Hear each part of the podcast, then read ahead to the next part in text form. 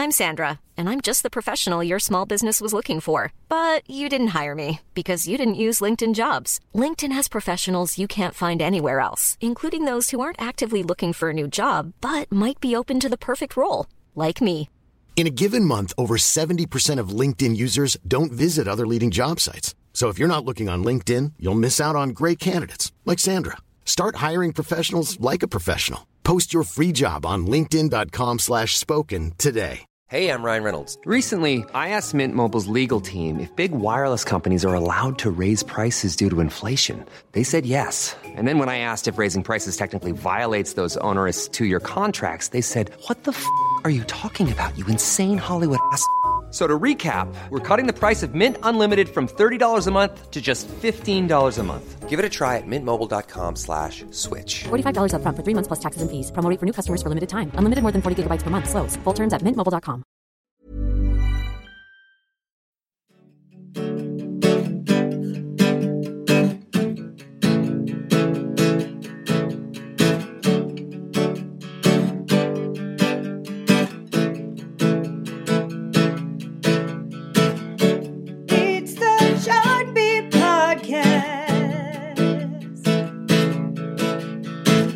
welcome to the Billboard Chart Beat Podcast. Gary Trust, Billboard Senior Director of Charts. And hey guys, it's Trevor Anderson, a chart manager here at Billboard. Of course, this is the place where you always find out why what's on the charts is on the charts. A lot of action happening this week, uh, specifically right at the top for big fans of Ariana Grande who have been, you know, waiting for that first number one single for years. They got it at the end of last year with Thank You Next. The wait for number two was significantly shorter, so we'll talk about her being back at number one this week on the Hot 100. Also, another thing Ariana fans will be waiting to cross off the bucket list. The Grammy Awards are coming up February 10th in Los Angeles. Ariana nominated for a few awards there, has not won a Grammy Award yet, so that could be a career first coming very soon as well. We'll talk about all the other acts who are nominated Kendrick Lamar, Black Panther soundtrack up for a lot of big awards, Drake Scorpion. So we'll dive into her awards and all the major categories. Coming up soon, we're going to invite Paul Grein, who is the founder of the Chartbeat column back in 1981. So, really, the first guy to to dissect what we do every week about what's happening on the Billboard chart and some of the big moves. So, we'll have him on, and we'll have uh, Andrew Unterberger from Billboard's editorial staff. We'll be talking about the big four races album of the year, record of the year, song of the year, and best new artist. All the categories with eight nominees for the first time. So, we'll talk about how that sort of muddies things up in terms of picking a clear favorite, and we'll get into, of course, who we think will take home the big statues on February 10th. Yep, it's uh, part one of two parts of our Grammy Roundtable coming up over the next couple weeks. So, uh, yeah, a lot to get to uh, for that. Uh, just before we get into all that, Trevor, it was a busy week on the internet. When when's the last time it's not been a busy week on the internet? Th- there is- you let me know. There's a lot of good uh, music stuff the last couple weeks. I think you were actually you were actually behind one of them.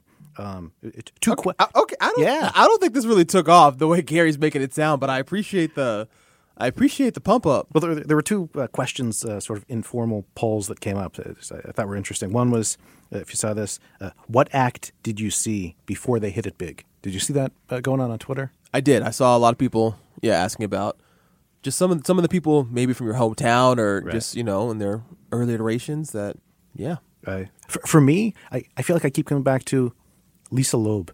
I saw her two years before "Stay I Missed You" became a number one hit. She was opening for Mary Chapin Carpenter in Providence. I'd never heard of her. She I thought he was gonna. act. I thought he was gonna say Mary J. Blige, and I was about to say, wait. A, s- I, was like, say, wait, what a billing. Every time I mention Mary Chapin Carpenter, you always think I'm going to say Mary J. Blige. I guess. I guess that probably is a great window into who Gary and I are. If, if you say Mary, who do we finish out with? Uh, but yeah, uh, she, and she was great. I, I thought she was really good. And when "Stay" became a huge hit a couple years later, uh, didn't surprise me. So maybe, uh, maybe that's that's my answer.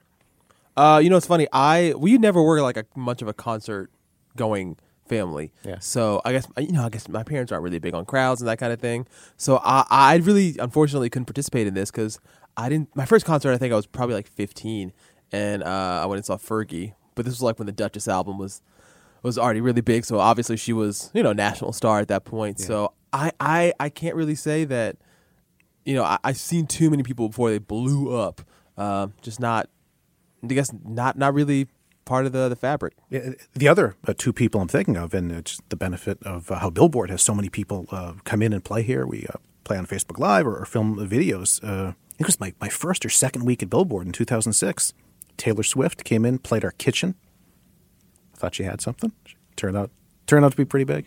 And uh, Adele, a couple years later, she played our kitchen as well. It was totally packed. Obviously, her her fandom was building at that point. So uh, before they became absolute huge superstars, Taylor and Adele played the Billboard kitchen. Uh, that's what they're playing right next to the toaster and the dishwasher. And the Adele, the Adele video actually, they there's a video of um of some of that, and she did some video while she was here. And I think probably my favorite line, just the understatement, is her essentially saying, you know, because she's big in Britain more than she was in America at the time. This is the time of 19, so this is well before 21 and everything came out. And she's talking about, oh well, you know, I don't necessarily need to make it in America on my first album. Like maybe I'll make it on like my like you know 10th album or something.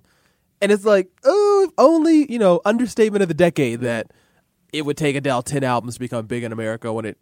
I mean, 19 was you know successful enough, but of course 21 at that point just you know ran the charts for forever. Uh, so the other uh, question that you were, I don't know if you were the only one behind this, but I, I saw you tweeting about it. Uh, song you hated before you eventually liked it.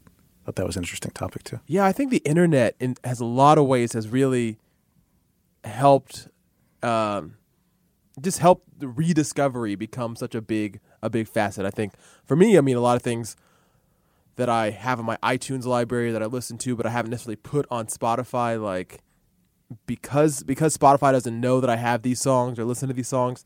I guess they don't know. They probably are invading my whole computer or something.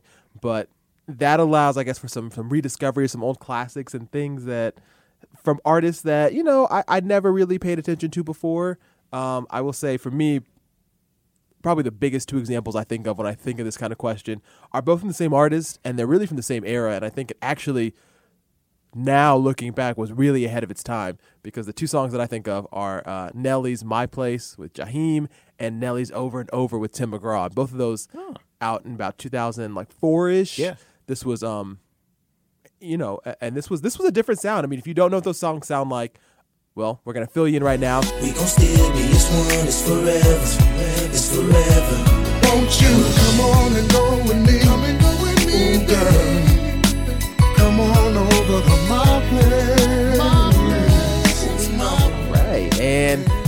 probably probably the better known of the two. Uh, here's "Over and Over" with Nelly and believe it or not, Tim McGraw. Cause it's all in my head. I think about it over and over again. I can't keep picturing you with him. And it hurts so bad. When you think Tim McGraw, you think Nelly. I knew he couldn't resist. I knew he wasn't going to be able to not say something. I knew it. Uh, yeah, yeah, yeah. For the longest time, it was Nelly. And, and that song, you know, because uh, Nelly had come out in 2002 with Nellyville and Dilemma and Hot and Her. So there was, a, you know, an energetic kind of fun vibe to it. And I think when he, when he, went, when he went in this direction in 04, I mean, a lot of like sing songiness to it. And I think that was a time when people, you know, were like, okay, you're a rapper, rap. You know, Yeah. what's this? This you know sort of lovey dovey kind of you trying to hee haw. This is before auto tune became big, so it's not you know, you know it's not the most on pitch singing. And I think you know nowadays that probably would be, you know, no one would kind of bat twice about it. Yeah. But it feels like, you know, about 15 years ago when Yeah, this came true. out, that felt like, what are you doing? Like we played it on our AC station at the time. I remember uh, Over and over, or- yeah, yeah. over and over, and it was uh, Nelly. We're gonna play Nelly, and even Tim. We, we'd played uh, uh, "Live Like You Were Dying" was a hit about the same time, but it was kind of a stretch to play a, a rapper with a country star. But very 2019. And obviously, that kind of got resurfaced again when he teamed up with the Florida Georgia Line with Cruise. So it wasn't just sort of a one trick pony. But I remember back then, yeah, being very much like, like these Nelly songs. You know, we want party jams, we want anthems, we want. You know, this is the time that yeah and goodies and a lot of the crunk music's out. You know, we want something hype, and you're giving us "Ugh, no, no, no, no. But looking back, you know, with sort of the contemporary influence gone and all your friends in your ear telling you how bad a song it is. I mean, over and over, I think is a great chorus. Like it's just it's it's just you know it's catchy, it's fun, it's it's not doesn't try too hard. I mean, it's a it's a dope track. So you listened to what your friends told you to listen to back then. Yeah, high school, weird time, you know. Couldn't believe it. Uh, I think for me, uh, growing up, uh, uh, Bee Gees music, I just didn't appreciate at the time. It the, the disco backlash, so I just thought all of that stuff was just uh, was just so passe. And then uh, one came out in 1989, and it sounded it sounded like all their 70s disco hits, and I thought, no, I'm not going to like that, but uh, I did. I really liked it, and then wound up uh, going back. It even uh, it took a little, little, time, but yeah, all the all the disco stuff eventually came back around. So uh, that kind of worked for me. Also, I didn't like Alanis Morissette. You want to know at first? I thought it was way too. Way too. Here we go. Way too alternative. Just way. way, way too alternative. way, Way, way, beyond me. Uh, but then I got into it, and uh, it was really it was head over feet when I finally heard that. I was like, oh, she can do something that's more of a love song. So that kind of changed everything. And then I so you you didn't like aggra- uh, she's too aggressive or she, she was too first. she was yeah. okay, okay. And then she went kind of new agey after that. So may, maybe she uh, maybe she heard me somehow. I'm surprised about the Bee Gees because um, as much of a pop fan as you are, somebody who's big into it seems hooks and melodies and I mean, I mean a lot of that stuff feels like it's very. I mean, it's very like in that in that mold. It's very different from '80s pop. It's it's it's. So, so you're more on like I mean I guess you are more on like the, the AC side of yeah. it. So but like, it, the, you know, the, the high pitched voices, it, the, the, disco track, it, it's it, there was it was so made fun of. I think for, for so long afterwards that I, I just sort of, uh, oh yeah, that's that's stuff you make fun of. So I didn't appreciate it until later. Yeah, I mean that's it's part of I guess part of the equation. It seems similar for both of us is is kind of the contemporary influence of you know what is what is what is accepted and what's what's not. And right. I mean, you know, t- I mean nowadays I'm sure, you know, the big question is a lot of the SoundCloud mumble rap. You know, nowadays people kind of obviously some obviously it's big in terms of people liking it, but there's a big backlash to it as well. And maybe you wonder in you know in 10, 12 years if we revisit it, is it going to be as derided critically as it seems to be now? Yeah. The other thing that was uh, related online the past week that I'm really jealous I didn't come up with. I don't know if you saw this. The you see the 33, 45, 78 meme going on? Uh, no, but I I can't believe I never thought of this, but it's one of the most clever things. Uh, if you were born in 33, 1933, you were 45 in 78. Wow. And we should probably say those who those don't all, know. Yeah, those are all records, vinyl records. Record like it's record size and, and and the speed, I guess, of which that they had to come across. And it's only funny because I'll not, not it's only funny. It's completely unrelated, but something I happened to catch yesterday. I was watching The View. Yeah, sure, fine. Sometimes I catch The View, and Meghan McCain and Joy Behar were on there, and Meghan swore she like talked too fast at one point, and Joy was thinking she talked too slow, and then Joy joked that she was the 33 and Meghan was the 78. Yeah. So, so this was literally last night. I was thinking about like I was watching that clip. So that's kind of weird that you bring it up because I was just seeing something that's talking about 33s and 78s. Should keep watching The View. Keep uh, coming up That's with more it. great The, stuff. that's like it. The view is the view is on point. Also, um, so you were born in 33, Gary. So I that actually applies to you too. That's kind of wow. That's convenient. I actually feel maybe younger than I ever have because born in 74. That, that's as, almost as close to 78 as you can get. Sure, I'm sure 75, 76, 77 have nothing to to counteract that with, but but yeah. All right, uh, let's get into this week's top 10 on the Billboard Hot 100. 10, 9, 8, 7, 6, 5, 4, 3, 2, Number 10. Shoot too hard, don't stand too close. You gon' around and drown. Off this way, doing all these shows. i been on the road, I don't care where I go, long as I get paid. Bad little Number 9. Play with this kitty like you play with your guitar. Girls like you, like you, guys like me. Sundown when I come through, I need a girl like you, yeah, yeah. Girls like you, love finding you. Number 8. It's a moment when I show up, God, I'm saying wow. In my pocket, it's on me. Yeah, your grandma probably know me. Get more bottles, these bottles are lonely. It's a moment when I show up, God, I'm saying wow. Number 7. I wanna raise your spirits. I want to see you smile, no, that means I'll have to leave.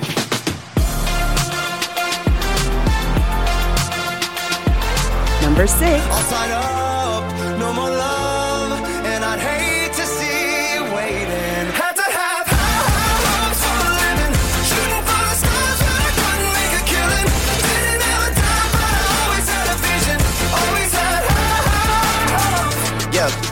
Number five. Yeah, yeah, yeah, yeah. Gone on you with the pick and roll. Younger flame, here in sicko mode. Number four. Look what you taught me, and for that I say thank you.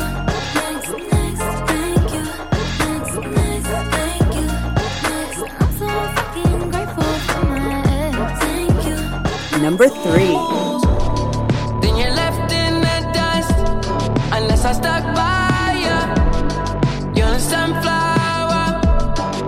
Your love would be too much, or you'd be left in the dust. Number two. Just so you can take advantage of me.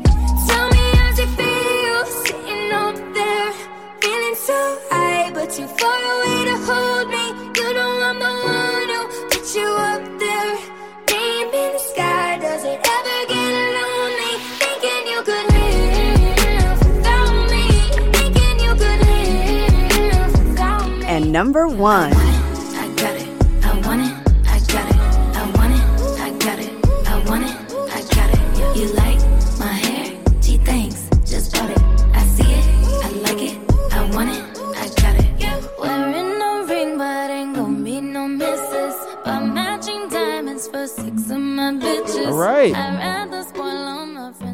To the medley. So hopefully your ears are enjoying the top 10 recap in audio form this week. And right there at number one, a brand new number one, a debut at number one. It is Ariana Grande with seven rings. Yeah, yeah, yeah. This, yeah, this this new this new chick, Ariana Grande, seven rings. The song is debuts at number one this week. You know, this kind of came up a while ago, went pretty viral when she was talking about herself and her grandpa, and you know, she, the last name was Grandy, and people always assumed it was Grande, and she never really just like corrected people. That's that's how she said it. You ne- you never heard this clip? This is a brand new thing. This is the, okay. Okay. Well, apparently Gary didn't know. I thought you were Um, joking. No, this is it. Because this is the clip that, that got everybody kind of like, huh? My grandpa said Grandy. So should we all be saying Grandy? Well, my brother kind of changed it to Grande because like Grandy was kind of like the like I guess Americanized version of it, you know, like Oh. made it more like you know chill, like whatever. And then my brother was like, we should say Grande. It's so fun to like say it. It's like funny. It's like a funny name.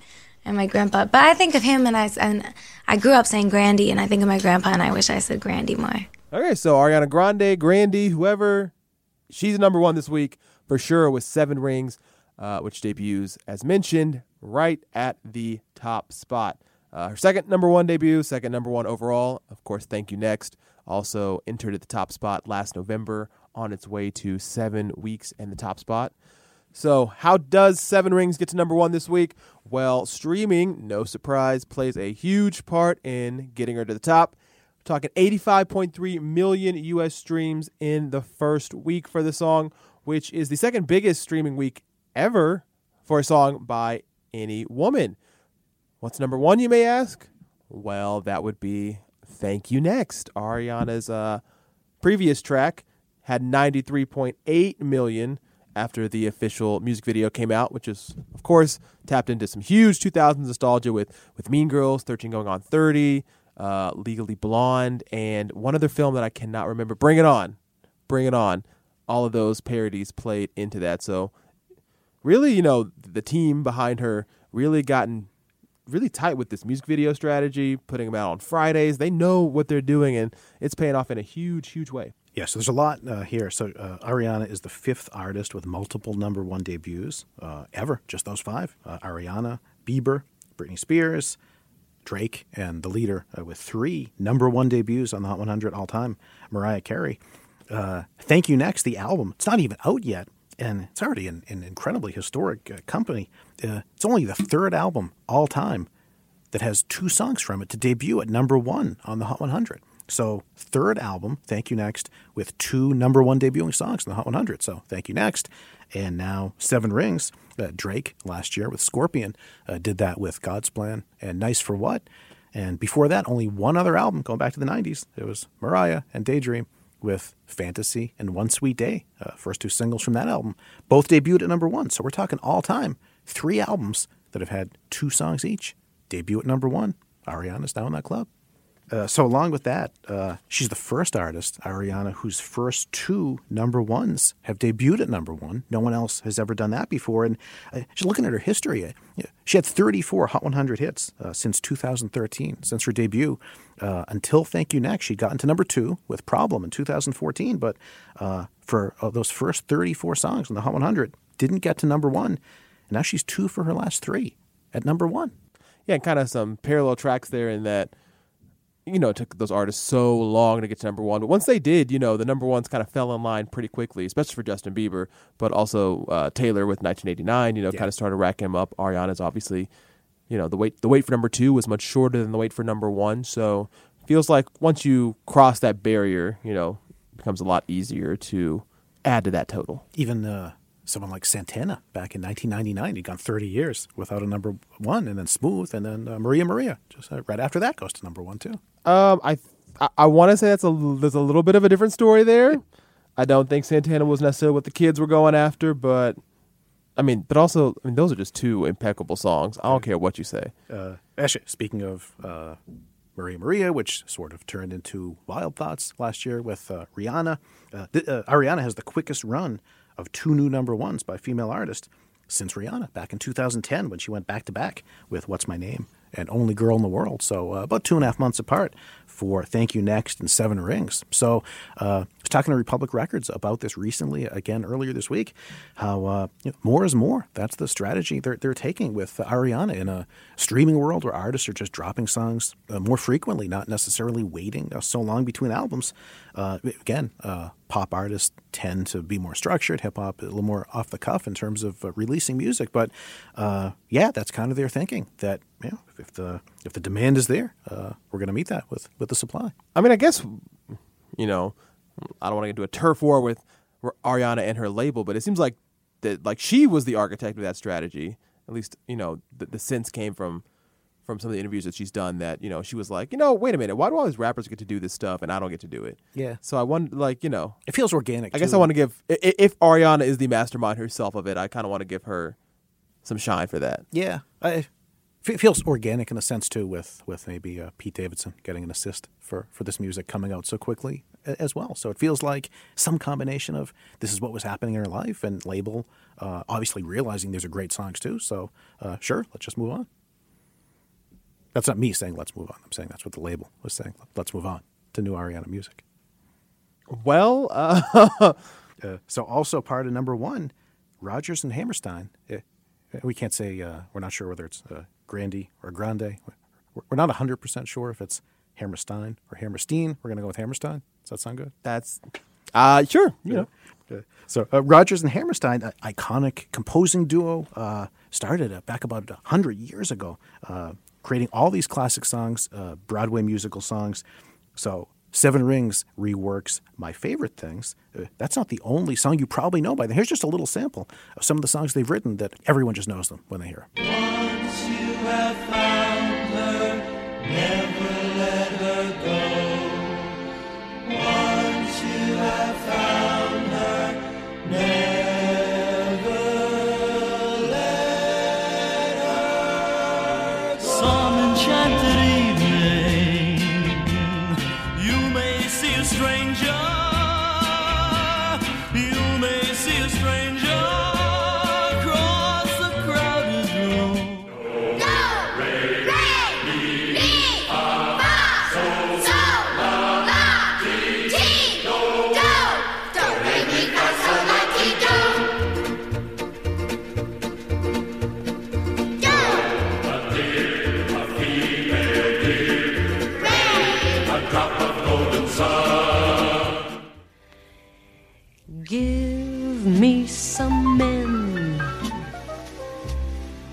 are stout hearted men who will fight for the right they adore. She gets too hungry for dinner at eight. She adores the theater and won't arrive late. She'd never bother with people she'd hate. That's why the lady is a tramp.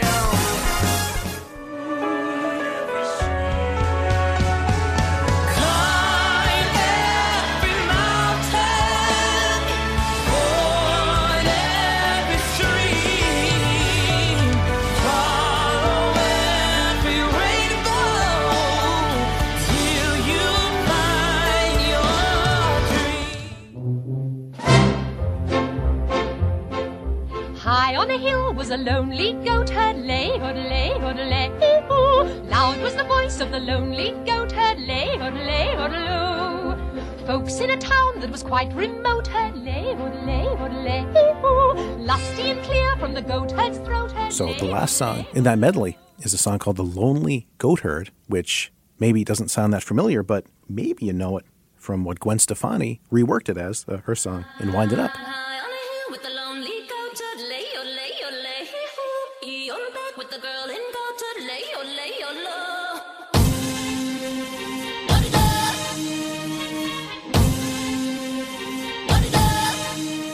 Roger and Hammerstein get their first number one as writers together on the Hot 100 this week. They're credited on Seven Rings because it reworks My Favorite Things. The only other top 10 they had together was uh, Wind It Up, Gwen Stefani, reworking that song.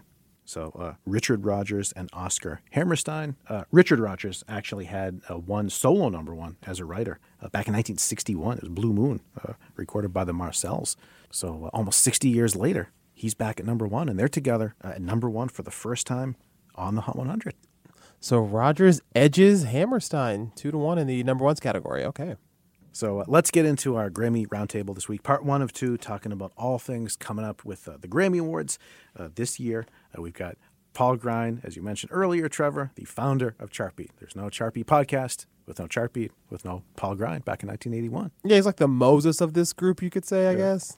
Uh, and also Andrew Unterberger, uh, Billboard.com editor, uh, a couple Grammy experts in their own right. So we're going to uh, split this over two weeks, talking about the Grammys leading up to the Grammy Awards, and uh, get into all things Grammy. I will say uh, one thing about the Grammy Awards. I, I always feel like as much as there's so much great music every year, there's so much that just never is even on the radar of the Grammys. I, I always wind up thinking about acts that I like that just I think are, are good enough to be on the Grammys, but it's always in the back of my head. There, there's just so much great music every year. Yeah, I mean it's it's really tough. It's, sort of the same way with the Oscars that you know people think that they're too, you know, they're too American centric or whatever, or it's just about a hype because so many movies come out, and in that same way, so many albums come out, and we all know that it's impossible to listen to everything that comes out over the course of the year. So, you know, that's what one of the detriments is when you're trying to award the best. You know, does it lean too commercial? That, that's a real debate. Uh, you know, hopefully there's maybe some steps that the Recording Academy can take in the future to sort of rectify that and and even the playing field for some artists who uh, are underrepresented. All right, talking all things Grammys coming up with Paul Grein and Andrew Unterberger on the Billboard Chartbeat podcast. I'm Sandra, and I'm just the professional your small business was looking for. But you didn't hire me because you didn't use LinkedIn jobs. LinkedIn has professionals you can't find anywhere else, including those who aren't actively looking for a new job but might be open to the perfect role, like me. In a given month, over 70% of LinkedIn users don't visit other leading job sites. So if you're not looking on LinkedIn, you'll miss out on great candidates like Sandra. Start hiring professionals like a professional. Post your free job on linkedin.com slash spoken today. I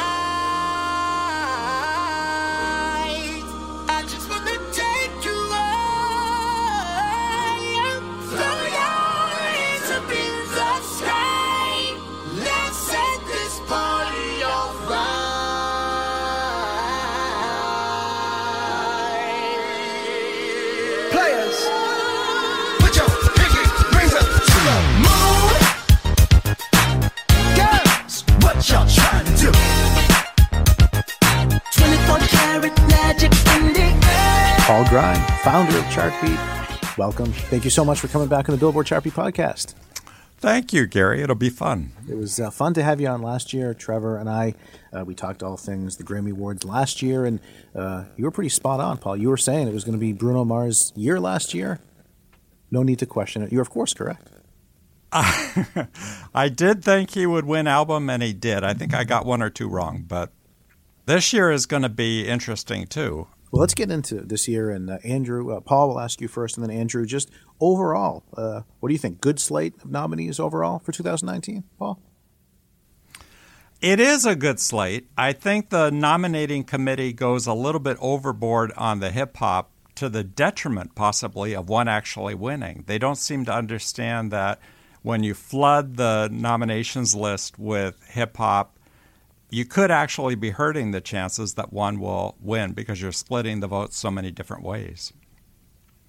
Yeah, that, that's that's an interesting sort of perspective on it. I, I have sort of wondered if the the increased pool of nominees will mean that you know, yeah, one one of the artists who uh, is maybe a little bit fringier actually has a better chance of winning just as a result of yeah, uh, the more populist choices kind of canceling each other out almost, and uh, yeah, so somebody with a more kind of devout fan base or just someone who doesn't really uh, overlap that much with any of the other artists, uh, maybe maybe gets to kind of get, gets gets a little bit of an edge there. But uh, I, I, do think it's a it's a pretty strong group of nominees. I think uh, in terms of the rap the rap songs they chose and the rap albums that they chose, they, they mostly chose the right ones. I mean, there, there's a couple sort of more controversial picks that I'm sure we'll, we'll talk about uh, later. But uh, I, I, think a couple, you know, in terms of recognizing the urgency of hip hop as as kind of the dominant musical format and popular right. music right now, I think they did a pretty good job. And uh, in, in ter- even in terms of the non hip hop choices, I think they were mostly a pretty good slate of uh, you know relevant artists, art, you know, artists who who did do a, uh, you know some of the best songs and albums of this year.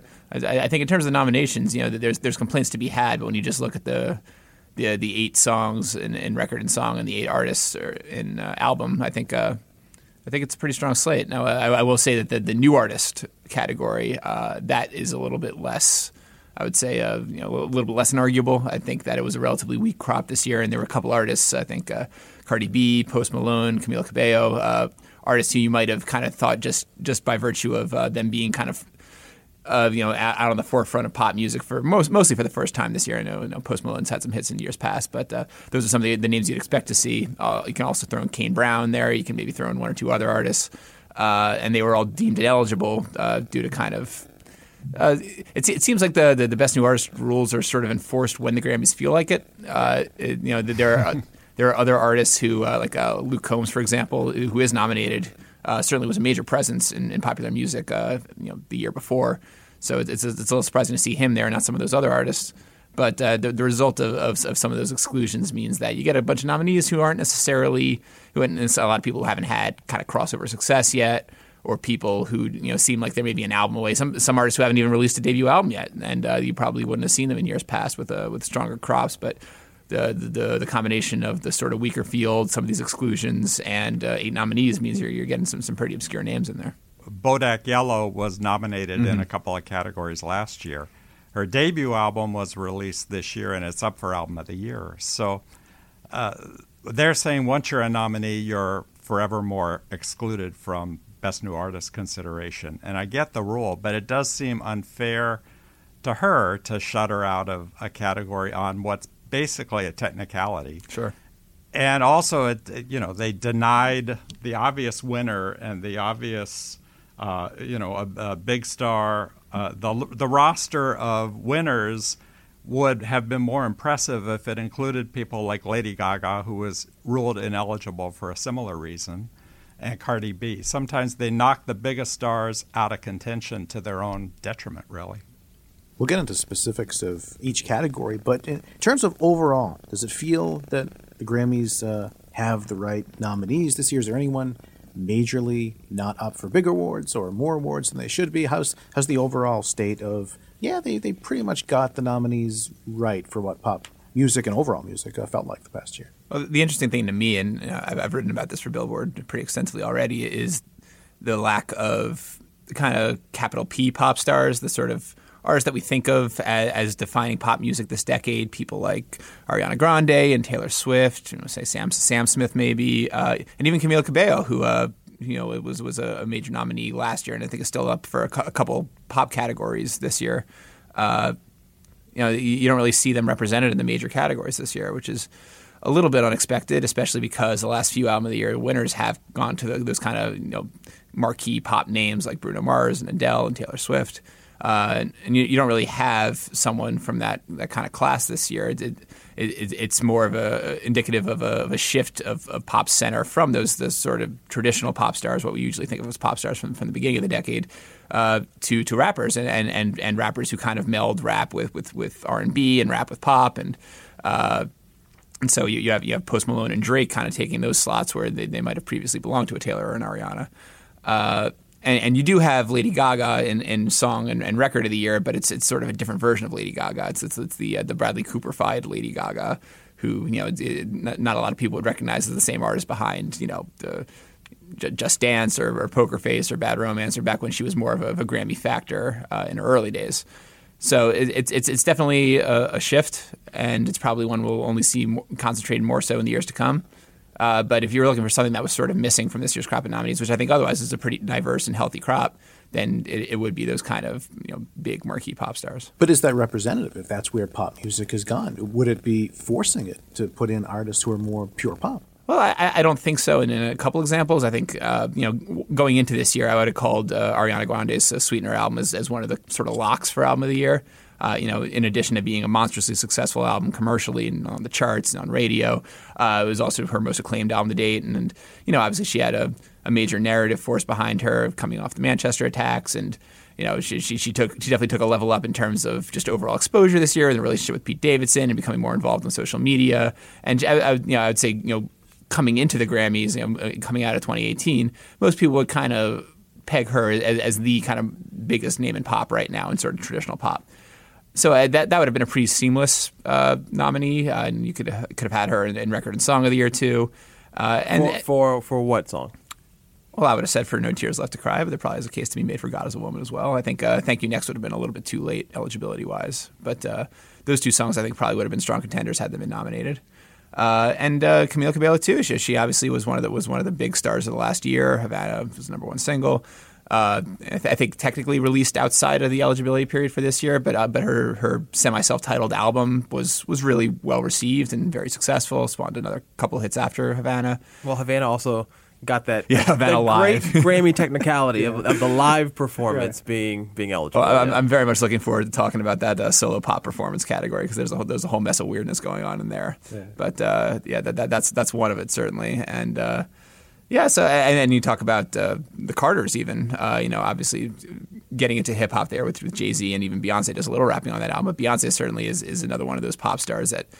You sort of pencil in, uh, especially with an expanded pool of uh, nominees. You think, oh, eight slots. One of them's got to go to, to two of the most acclaimed artists of their generation. You would think for sure that they would they would sort of get in there. But uh, yeah, uh, for, for whatever reason, uh, sh- shifting you know, sh- shifting pop definitions or, or just uh, you know kind of a, a new class kind of coming up to, to take the place of the old one. It's uh, it's a different time. I think the Grammys know that their voters lean pop, uh, and historically they have. As as Andrew just said, the last three album of the year winners are all pop albums: Taylor Swift, Adele, and Bruno Mars.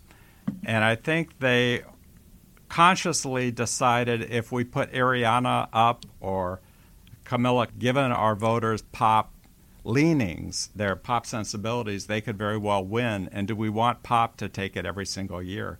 Last year, the nominating committee bypassed Ed Sheeran in each Mhm. of the big three categories. I think for a similar reason. They didn't.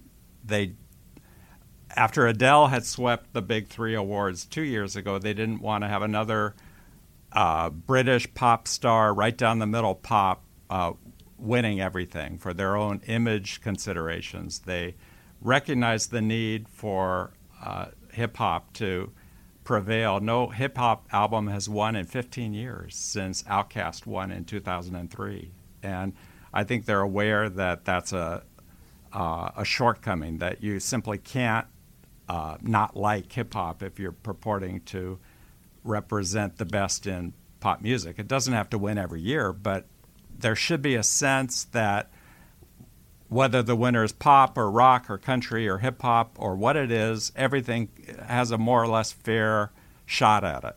And if there's a sense that the voters just don't like a particular genre, um, that leads to problems. I mean, doesn't that lead to a, a a big problem? Of course, when when you look at something like, okay, if we don't want a pop album to win this year, and then we sort of, you know, change the electoral map, as we'll say, to favor a hip hop album this year, and then next year, let's say, you know, I'm sure Kendrick Lamar will be back in the conversation, and everyone will be assuming that, you know. Here's the time for a hip hop album to win, and maybe there's a great J. Cole album, and maybe there's all Could, these could hip happen this year with Kendrick Lamar, technically. Uh. Black Panther soundtrack. yeah. Yeah, I, I, I wouldn't I wouldn't want that to be the album that he wins for. But then suddenly, you know, then there's a question of almost okay, well hip hop won last year, so now do we need to, you know, sort of shift it back to to help pop out this year or I mean, it, once you once you change the playing field, you really can't get it back to to even, right?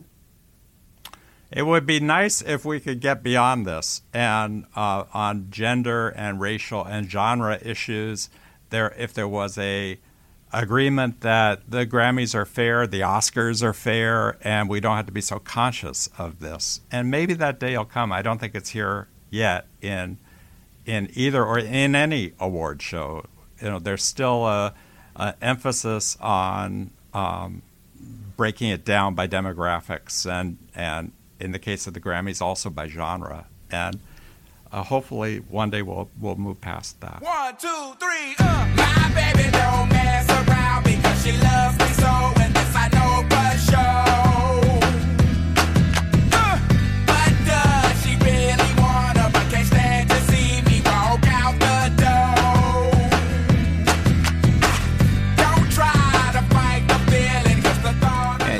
And you- you mentioned album of the year not going to a rap act in 15 years since Outkast, and even that was not, you know, that that was not a traditional rap album in, in a lot of senses either. I mean, the, the the song that most people know from that album isn't even really a rap song in, in terms of in, in Hey Ya. But uh, in, in, in addition to that, I think even more kind of uh, notable is that there's never been a rap winner in Record of the Year.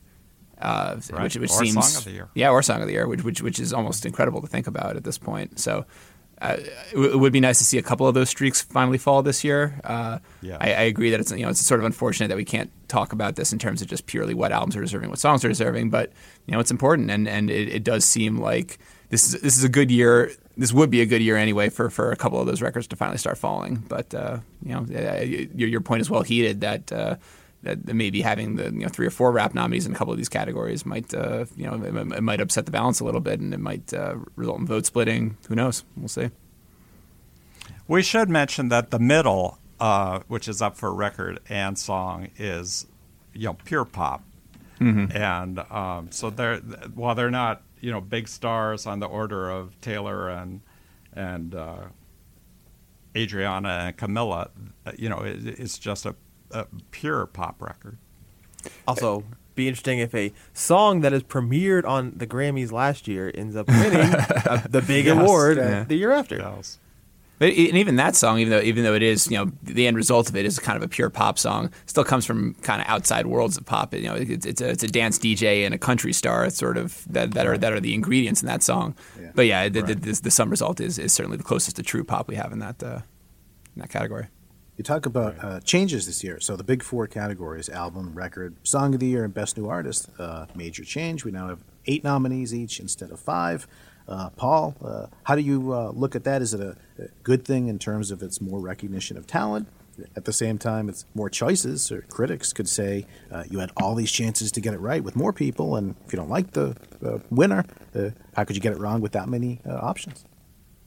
If I could wave a wand, I, I think five nominees is the way to go. It's about the most number of things you can keep in your head at any one time. And when you get past the big four categories and you do encounter fields of five nominees, I think uh, uh, I think that's a cleaner look, and I think it's a, a better competition than this is just a big jumble. The Oscars have. Uh, expanded, uh, you know, about a decade ago. Best Picture. Uh, this year there are eight nominees. Most years there have been nine. Um, but it, they only do that in one category. They don't also have eight nominees for actor, actress, director. You know, uh, I think this makes the big four categories kind of cluttered and kind of congested. And um, I, it'll be interesting to see if this is a one or two year experiment or if they're going to keep it forever. Um, I guess that they'll listen for feedback on whether people like it or or or don't.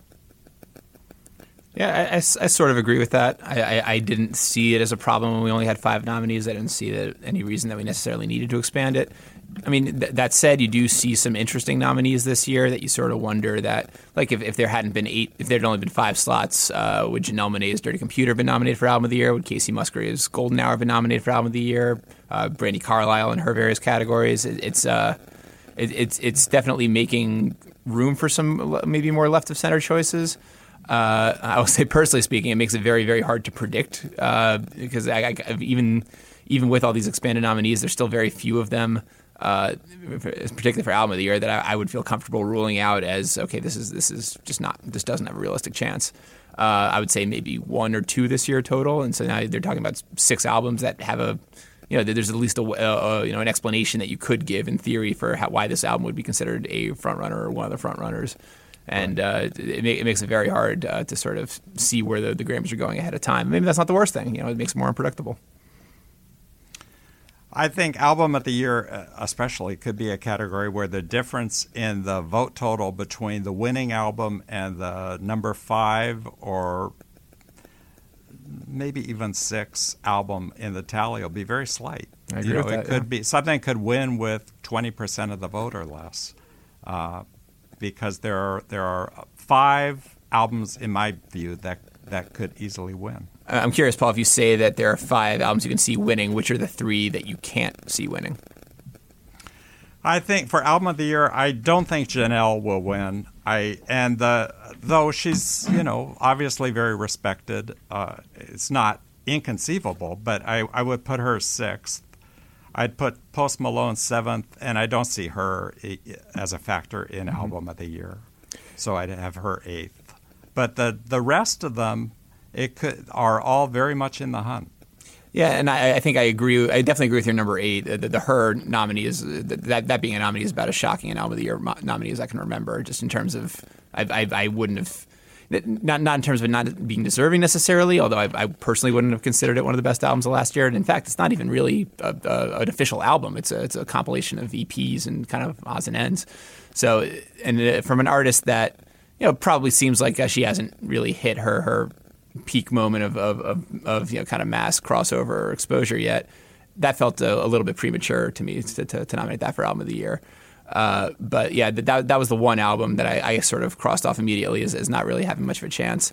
Post Malone, I, I, think would probably be second in that. I agree with that as well, but I, I can't write him off entirely. He's he's too popular. He's too much at the center of what pop music is right now, and I, feel like a, a, lot of people in the industry really like him. Uh, and I, I, I, I, feel like it would be almost like a doomsday scenario for the Grammys if the first rap album to win uh, to win album of the year in 15 years was a Post Malone album.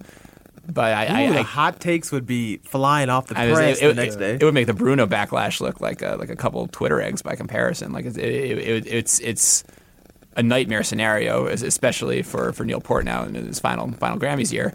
Uh, and I don't think it'll happen, but I, I also don't think you can rule out the possibility entirely. So with the uh, we talked about three uh, nominees that you and Andrew both think are kind of long shots. There's I, so I, just, just quickly, I, I, I I don't know if I would call Janelle a long shot necessarily. I think uh, I, I would have felt better about her chances if she'd been nominated in one of the other in either song or record of the year for uh, probably for Make Me Feel. But yeah, just So just kind of the collective momentum. Yeah, yeah. But I, I do feel like uh, you know she, that that album was a, a very uh, like a very impactful album, and I feel like in the sort of Grammy circles, I I, I think that you know it, it, it's it's an album that you know it, it crosses over to a lot of different kind of kind of fandoms, and it, it's it's. It was, it was certainly one of the, the most talked about albums of last year. I, I don't know. I, I- I don't have an as easy time writing that off as I would an H.E.R. album, where it's it's that album just didn't really feel like it played a major role in 2018 in any meaningful way. The Janelle Monae album was at a, the center of a lot of different conversations, and I, I, it, it wouldn't shock me if that album won. Certainly. But it, Janelle was passed over for a nomination for Best Urban Contemporary Album, which is uh, a, a bit of a sign of weakness that that the voters in her home, you know, whenever you're Sure. not nominated in your home category, it it it it, it, suggests some mm. vulnerability. But I, I almost wonder if that album was the victim of being a little bit too amorphous genre-wise. I mean, it's not really a, a straightforward R&B album. It's not really a straightforward anything album. There's there's there's certainly pop elements, there's rock elements, and in terms of even the audience for that album, I think it's it's probably equally from all three of those fields. So. I, I- could see it. I could see the, that it sort of gets left out in the cold genre-wise, but still, you know, maybe maybe is a contender for for overall album. But you're you're probably right, and I, I- certainly would would be down on my ballot in terms of uh, in terms of the most likely winners. But I, I'm just not ready to write it off entirely. But some of the best music falls between genres historically. So the fact that that we're seeing a merger of genres and maybe a breakdown of strict genres could make the Grammys' job of classifying things by category harder going forward.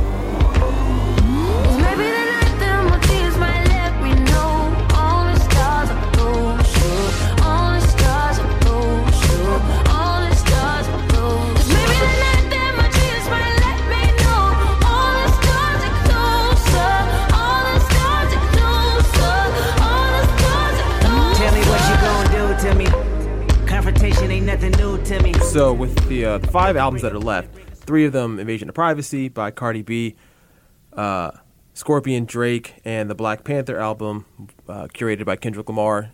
To Paul's point earlier, three hip hop albums that at least both of you guys think are in contention. Do those cannibalize each other, or does what does one of them have that the other two are lacking that'll help it stand out a little more? Well, Black Panther has obviously uh, a link to the biggest movie of the year and a, a, very important movie in that it was the first black superhero movie and now the first superhero movie period to be nominated for the Oscar for Best Picture. Uh, it's curated by Kendrick Lamar, who's a three time nominee in the category. He has yet to win.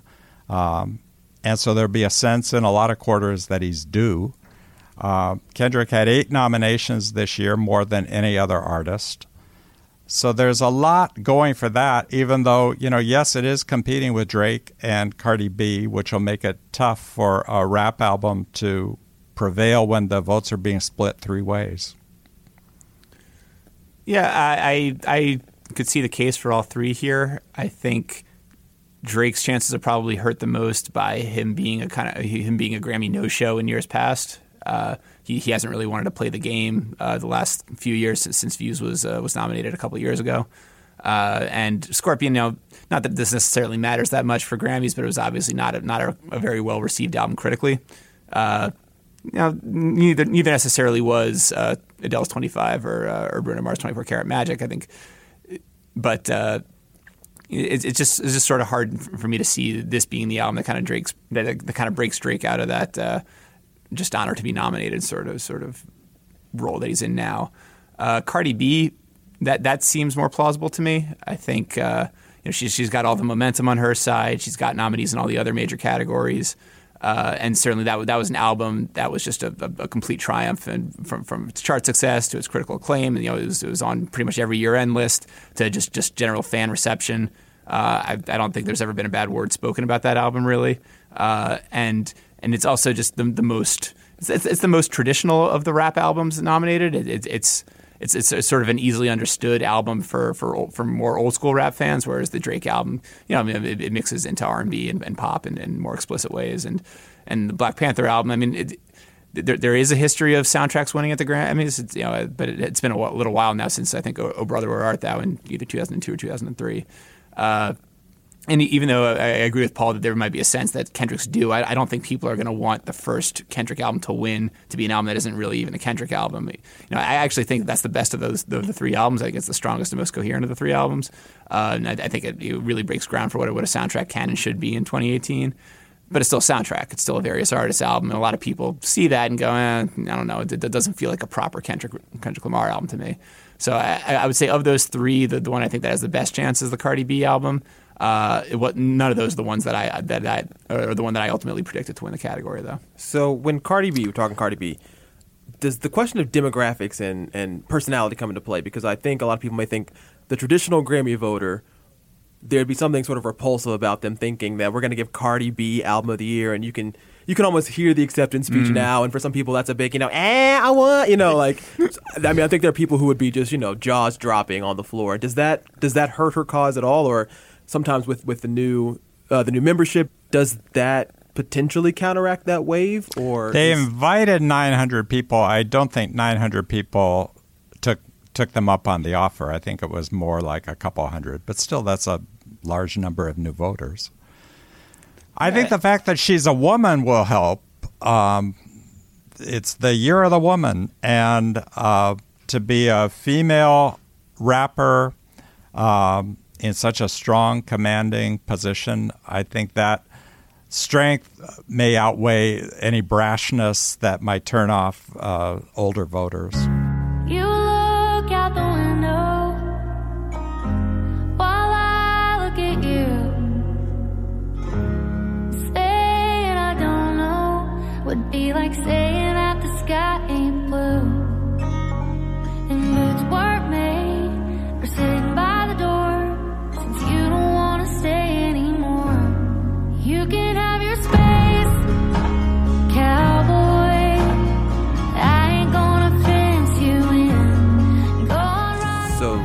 That leaves two albums that we have not talked about, um, which which are semi-related. Uh, I think, um, along with Andrew, uh, I think my pick for the winner is in this bunch.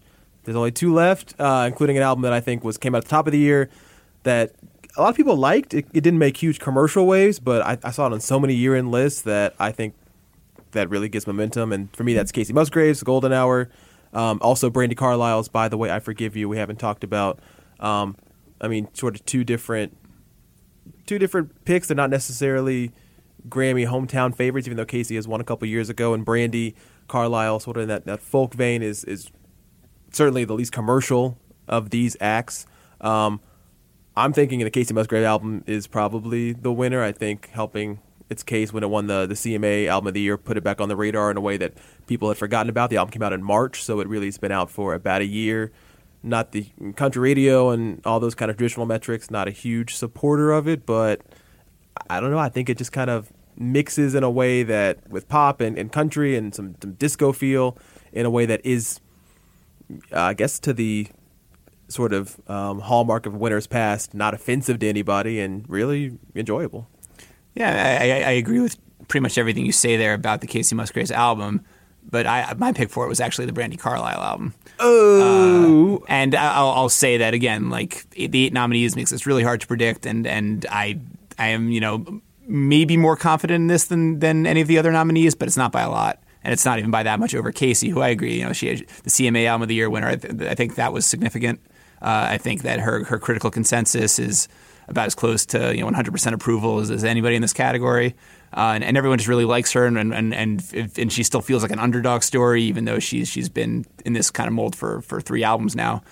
But Brandi Carlile, I mean, she she's a veteran. She's been around forever, and she has major major industry support. I mean, like when, when there was that tribute album to her a couple years ago, and there were all these names on it that you were like, wow, like how did how did Carlile get that? Like there was you know Adele, I think, did a track, uh, Pearl Jam were on a song that I think Barack Obama wrote the liner notes for it, maybe, or at least had had, had part of the, you know, he's partly involved in, in, in the in the liner notes. Uh, and I, I, think that this is was one of those cases where sort of as Paul was saying that like the, the, some of the more similar nominees are going to are going to kind of cancel each other out, and the fact that Brandi Carlile fans have been Brandi Carlile fans for a while, and this this this was was kind of a, a, peak moment of exposure for her, and you know who knows if she'll get this kind of chance again? They're going to kind of rally around her. And I thought the fact that she had nominations also for Song and Record of the Year for for the joke, I think that's significant too. I mean, these other sort of fringier nominees, Kacey and Janelle and one or two others, aren't really present in those other those other major categories. And I, I, think the fact that she was able to get into all three of them, even though I, I, personally wouldn't have predicted her for any of them, I think that means she has more support than we realize.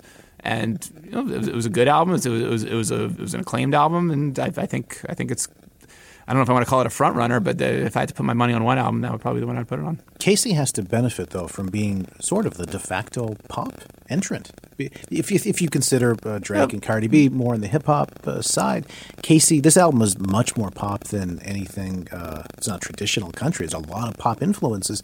Does that open up a lane that well? Ariana's not up for anything. There's no major established pop stars. This this kind of fits the bill, and there's nothing else really uh, that sounds like it up against it. It's possible. In, in, my mind, that, that vote would kind of trickle down to, to Kacey as well as Janelle Monáe and maybe a couple of the rappers that lean more pop. You know, Post Malone, as, as, as Paul pointed out, he's, yeah. he's, a, he's a pop nominee this year, too. Right. And he certainly ha- he, he gets played more on pop radio at this point than, than rap radio, hip uh, R&B radio. So uh, maybe, uh, certainly pop fans love Kacey Musgraves.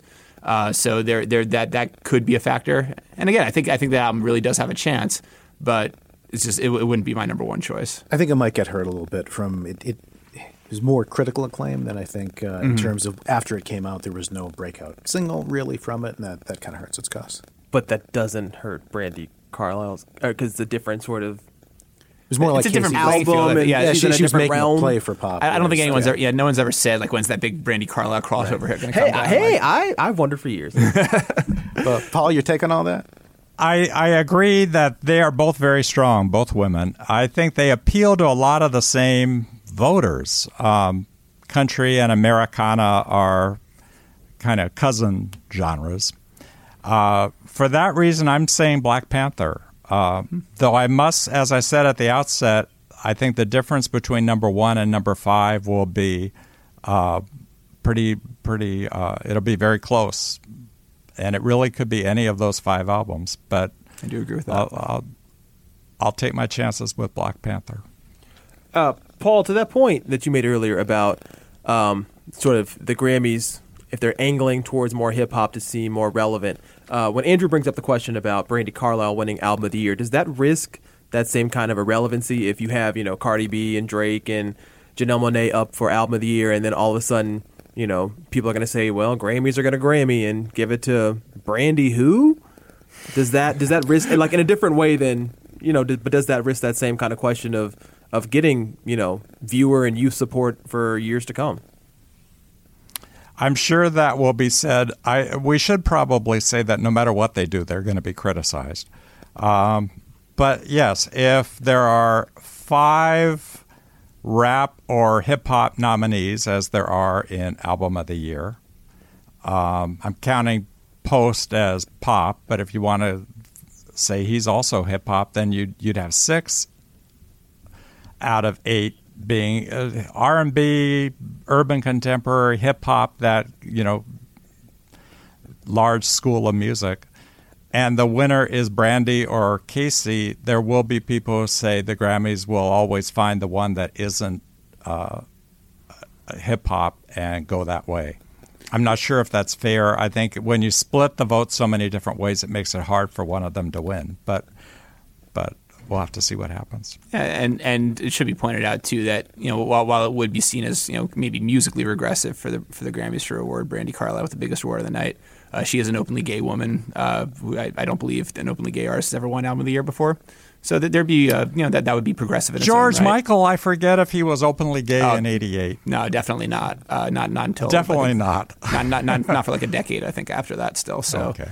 uh, but yeah, I mean, so it, it would be, you know, it, it's it's kind of you know two two steps forward, one step backward, or or vice versa. But you know, th- th- there's a, there's a narrative that they can hang it around if they, if if the you know the Grammys so chose, and also the fact that it would be a you know a woman certainly after last year where women were mostly shut out of the major categories, and you know Portnow's infamous step up comments. So you know, it, it's it's no no winner I think except for maybe Cardi B would kind of satisfy everybody. Uh, and and then again, you know, you would have the, maybe the old fashioned music fans who would who would tut tut at that. But yeah, it, it, there's there's at least positives I think to be read into almost every every one of these nominees. Uh, with you know, except for maybe Post Malone. So if I was if I was Post Malone's agent, I, w- I would be praying that, that he loses uh, in all major categories in the Grammys. I, I, I think nothing nothing good will come to him if he if he's a, if he's a big winner. I agree, and it's again not his fault. Um, He's a white hip hopper who makes very good records, but uh, yes, he would be as Macklemore and Ryan Lewis. You know, were beat up after they beat Kendrick Lamar. It's not his. It's not their fault they beat Kendrick Lamar, but I think it hurt their career that they that they won four Grammys. So maybe uh, artists should consider not entering their stuff. I don't know. It's it's a it, it can be a problem for them as it would be for Post, and, and, and it shouldn't be. They should be able to just celebrate their achievement and not worry about the, the repercussions. I got no rules, I count 'em.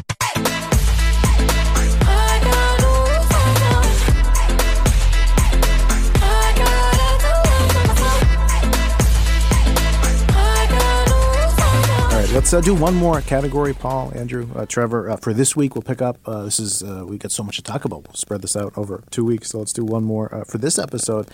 Best new artist. Let's run down the, the names: Chloe and Halle, Luke Combs, Greta Van Fleet, H.E.R, Dua Lipa, Margo Price, Bebe Rexha, Jorja Smith. Can we start with the the omissions? Do you think there's anybody here who or or who was not nominated who should have been this year? Uh, if if you want to throw Juice WRLD in there, I think probably uh, he, you know Yes, certainly that he had a, he had a massive me. year. Uh, Yes. and you know I, I feel like you know the most of the kind of the rappers from that SoundCloud set don't obvi- don't don't traditionally get recognition in the, the major Grammy categories. I guess uh, Lil Uzi Vert got nominated either last year or two years ago. I can't remember, but uh, but yeah, he, he's he's certainly one of the biggest artists that that that that didn't get that both didn't get acknowledged and didn't have a reason why he shouldn't be. Uh, but yeah, it, it's hard to come up with, with names that are missing. Uh, you know, Billie Eilish too. I think is, is, someone who had a you know a pretty major last twelve months, but you know she doesn't have an album yet. Uh, you you certainly see bigger things for her in the future, and maybe she'll get nominated next year. Uh, Ella Mai not nominated, even true. though Boo'd Up Yes. was a massive hit, and you know tho- those three artists are a little more on the, the fringe, kind of uh, experimental R and B, if you want to call it that. And she's definitely way more in the commercial sort of classic lane. And uh, I think people are surprised that, that they sort of opted for the alt R and B versus somebody who, especially I guess in the shadow of Alessia Cara last year, seems kind of tailor made for that commercial R and B pop mix. Ella Mai's song "Boo'd Up" is up for Song of the Year. I think there there may have been voices uh, and sentiment in the committee room. You know, let's make two artists happy and not just one. We can give her both, but if we maybe go with Jorja Smith instead, then we give uh, exposure to another worthy artist. And I see that thinking, I, I and uh, you know it makes sense. Uh, it it feels I feel bad for Ella that she I, I think is a terrific singer and, and a promising artist, and she was knocked out because of you know their strategizing. Two of the biggest pop names, the the acts that had the two biggest hits of this list, Bebe Rexha and Dua Lipa. Uh, again, same thing. Is is pop uh, at some sort of a disadvantage this year when it's considered a little more old school? But again, those were the two huge hits. Uh, Paul. I think Dua Lipa is definitely in the mix. I, the, you know, with eight finalists, uh, it helps me to kind of figure out who are the top four, and I think it's Luke, H.E.R, Greta Van Fleet, and Dua Lipa. I think any of those four could win, and I it's harder for me to see any of the other people winning. Uh, and Dua, you know, is coming on strong. She'll probably win the dance award for Electricity. Uh, so she's definitely uh, one of the front runners for this. when we look at this award historically, um, is this an award? I think some people think maybe is it driven by by one single and you're a, you're a hit maker and that helps you out, or is it really one of the few awards that really takes a whole body of work into account? Because I think this category people probably remember, I guess the upsets more than they remember sort of the the supposed to wins. You know, the Esperanza, Esperanza Spaldings, the the Bon- the Bon Ivers, the people who sort of as a as a sum of their body of work are probably more impressive than just having that one hit or you know two hit singles to their to their name that year. Yeah, I- think you've you've seen it both ways. I would say that uh, last year's winner, Alessia Cara, is probably a little bit closer to the one or two hit singles. By that point, because she had technically been around for a couple years, she probably had three or four, but she didn't really have she. I, I I wouldn't have considered her to be like a career artist at that point necessarily. Like not, like, not but then again, a couple you know, year before that, we had Chance the Rapper, and he he was he had already built up a fan base over half a decade at that point, and you know it's it's, you know it really start, throws into stark relief just exactly what best new artist means because you know there, there are these artists that feel like they've been around forever. I mean, Bebe Rexha is one of them. She she's been a, a, a major factor in pop music since at least 2013, maybe even longer than that. Uh, so the you know, best new artist. It, it can go either way. I think you can have this, the artist that's sort of popping off of a couple radio hits, and this, and the one that feels like they've already built up a pretty solid fan base. And I, I sort of agree with Paul's top four there. I think I, I had pegged her for this award just because her album of the year nomination came so so far out of nowhere that it's the same sort of thing as Brandi Carlile. I just I just figure that she has more support than we realize, and and you know in a relatively weak class of, of new artists, I think that, that the, the the album of the year advantage uh, you know, that, that, that that's a pretty big edge. Uh, but I also can see the case for Greta Van Fleet as being, you know, the you know, for voters who have kind of felt left out in the wilderness for the lack of rock nominees the last few years. This is the most traditionally rock nominee in the major category we've had, and I don't even know how long, probably at least at least three or four years. And you know, the the, the discussion about them has gotten so immersive with. The, the, that infamous Pitchfork review that that was that was so, so negative, and now they're playing SNL recently. Like it, it, it seems there's a, there's a case to be made for Greta Van Fleet, even, even though I'm not, I'm not even sure if their album was released. It was either re- released at the very end of the eligibility period or the very beginning of this year's eligibility period. The album is going to be in next year. Okay, I think So- the EP is yeah the, the one, EP. Yeah. So I, I mean that, that they don't really have traditional hits in, in the Alessia Cara Dua Lipa sense. Uh, so that might hurt, but, but neither did H.E.R, and, and and she's she's she's certainly in the mix. So it it really could go either way. I, I, I would personally like to see Dua Lipa win it because she's, I think, the the artist who five years from now we're going to look back and, and say, okay, this was the start of something and like that really kind of got even bigger from there. Whereas Greta Van Fleet, I mean, I, I don't know if I see them necessarily being as big as Led Zeppelin five years from now. I think this is probably as good as it's going to get for them. Uh, but yeah, so it, will it'll be really interesting to see which way the voters go. I, I, I, I almost dare not predict. She drives me wild.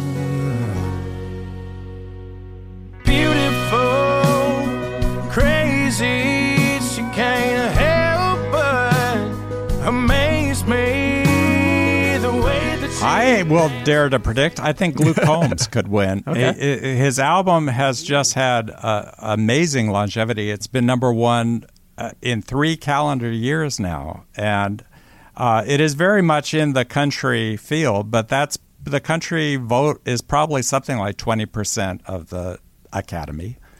And that's all you need to win when you have eight nominees. I, I think again it'll be tight with her and Dua and Greta Van Fleet, but uh, I, I'll I'll go with Luke.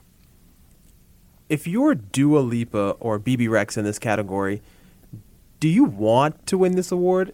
And I only ask because cause, Yes. because the, the, well, yeah well of course you want to win but I guess I guess looking in the past like the past couple of years I'm thinking of with Meghan Trainor Alessia Cara not that they got backlash for that but it seems like you know that was sort of a, a pinnacle of a career that nobody really saw coming and they haven't been able to capture that mm-hmm. same kind of momentum you know even remotely close Yeah. since. And I wonder, especially given the slate of nominees, if people think that the the Hers and the Jorja Smith and the quote unquote you know true artists get overshadowed by these these pop acts. If there is potential for you know that sort of in that post Malone kind of way, but not not to that same extent, but that kind of backlash where, of course, you know, once again, Grammy's gonna Grammy. I'm impressed when people don't do terribly well in the nominations, maybe just get a couple of minor nominations, and they tweet about it and say, "Oh, I'm so thrilled to be nominated for this." You know, I would think they'd be so disappointed and crushed, but they'll they're they'll take whatever they got because we forget sometimes how much it means to artists. They grew up every artist who's involved in music grew up watching the Grammys and the American Music Awards and the Billboard Awards and and really did dream that one day they would be there. And so it means a lot to them. If I was a manager of any of these artists, I would tell them not to sweat it if they lose because it really doesn't matter. You want to win, but it, you know Taylor Swift lost Best New Artist, and you know it, it didn't end her career. Um, there, you know, there the the list of people who didn't win is as impressive as the list of people who did. Yeah, and I, I think if you if you look back through the history of this award, I mean, obviously there's you know there, there's sort of the reputation of that best new artist curse, uh, and you can certainly find pr- plenty of examples that that that show that, and whether it's you know extreme cases like Milli Vanilli or, or, or less just maybe more predictable ones like uh, Shelby Lynne. But for every artist like that, there's a Christina Aguilera or Maroon Five who goes on to have you know a decades long Yes. career, and uh, Yeah. so it, you know it's it's hard to predict from the outset. But it, I think it ends up being close to 50-50 at the end of the day. And as, as for someone like Dua Lipa, I don't think that there- she's really facing much in the way of a backlash uh, if she does win. I think that the Alessia Cara backlash last year wasn't really so much about Alessia Cara, just as much as it was well, a people wanted SZA to win. I don't know if there's a there's a, a nominee this year that that the people will really get behind the same way. And B, just because you know there there had been a, push for her the year before, it felt like the year before was the year where she should have been recognized. She wasn't then, so to, to be kind, it kind of felt like she was the best new artist nominee two years in a row, and for her to finally win like that, it, it, it wasn't, you know, it, it, it didn't feel right intuitively for for most viewers. So Here had been a top five record, you know, a year or two before she won, Yeah. which is when you ignore a top five record. Uh, you know, I think the fact that she won last year is the main reason Post Malone wasn't eligible this year because they said we, you know, we maybe are being too generous with letting them have a two-year opportunity, and and maybe we need to uh, cut it back. Combs is nominated, and he was he's been strong in the country market for two years. yeah, it, Luke would make sense, I think, to me, but we'll, we'll see. I'm also realizing not that anybody's thinking about this, but it just hit me that Luke Combs is the only guy nominated in Mm. that field, which you know I'm sure backwards thinking, but and not that I'm sure that's going to sort of help him out, but just just curious that it just hit me that yeah. All right, with uh, eight nominees in these categories, we've got a lot to talk about. So let's uh, let's uh, come back next week. Andrew, Paul, can I be back uh, for part two? We'll get into record of the year, song of the year, uh, some of the other categories as well, because uh, Grammys aren't here yet, so we got time. Can't wait. Okay, great. All right, so that was part one of two of our Grammy roundtable discussion. We'll be back next week to finish out the big four categories, talking about record and song of the year. And as we look ahead to the Grammys on February 10th, um, I'm sure the Recording Academy certainly will hopefully pause and honor one of the great Grammy winning artists that we lost this week, James Ingram, at age 66, a two time Grammy Award winner. Uh, he won two awards in the 1980s Best Male R&B Vocal Performance, 1982 for 100 Ways, and 1985 a Best R&B Duo Group Vocal Performance with Michael McDonald. The song "Yah Mo B There." So really one of the the great R&B vocalists uh, of the past half century. And even though you know he may not have gotten sort of the same acclaim or shine as maybe someone uh, like a Luther Vandross, like an Usher, like a Prince, like a Michael Jackson. You know, he's one of those guys who was just so so talented um, that that hopefully maybe one of the silver linings of this is people really can take some time, especially with all the tools that we have now, to really dive into the catalog because yeah, everybody can't be necessarily a superstar, but that doesn't mean just because they're not these huge artists that they don't put out quality work, that they are not as talented as some of these superstars.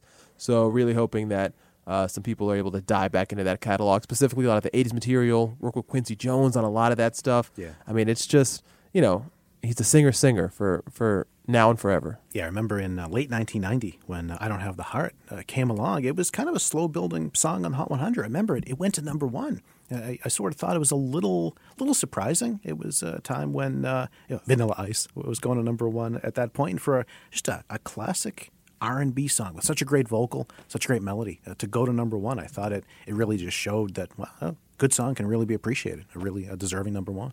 Exactly right. Um, so in tribute, you know, to James, and we'll see what the Grammys cook up. I know their their plate's got to be kind of big this year with with Aretha and Mac Miller and a lot of others. So hopefully there's there's time to get something appropriate for James together.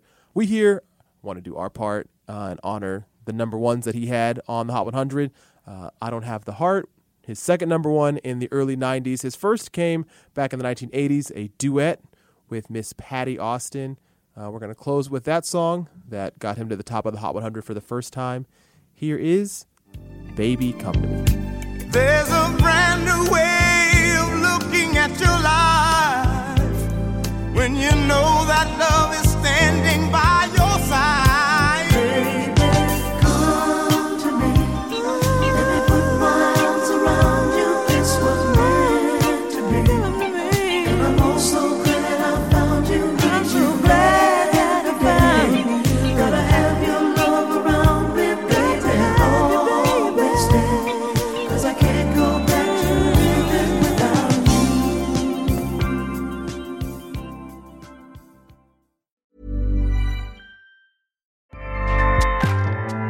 ACAST powers the world's best podcasts.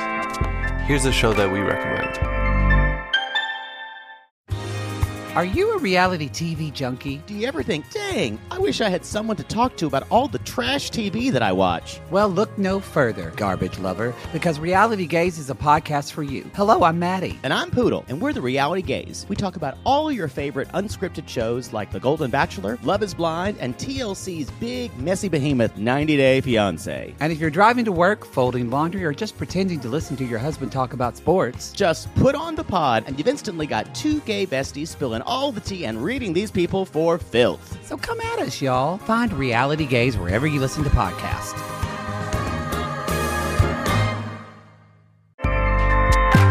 ACAST helps creators launch, grow, and monetize their podcasts everywhere. ACAST.com.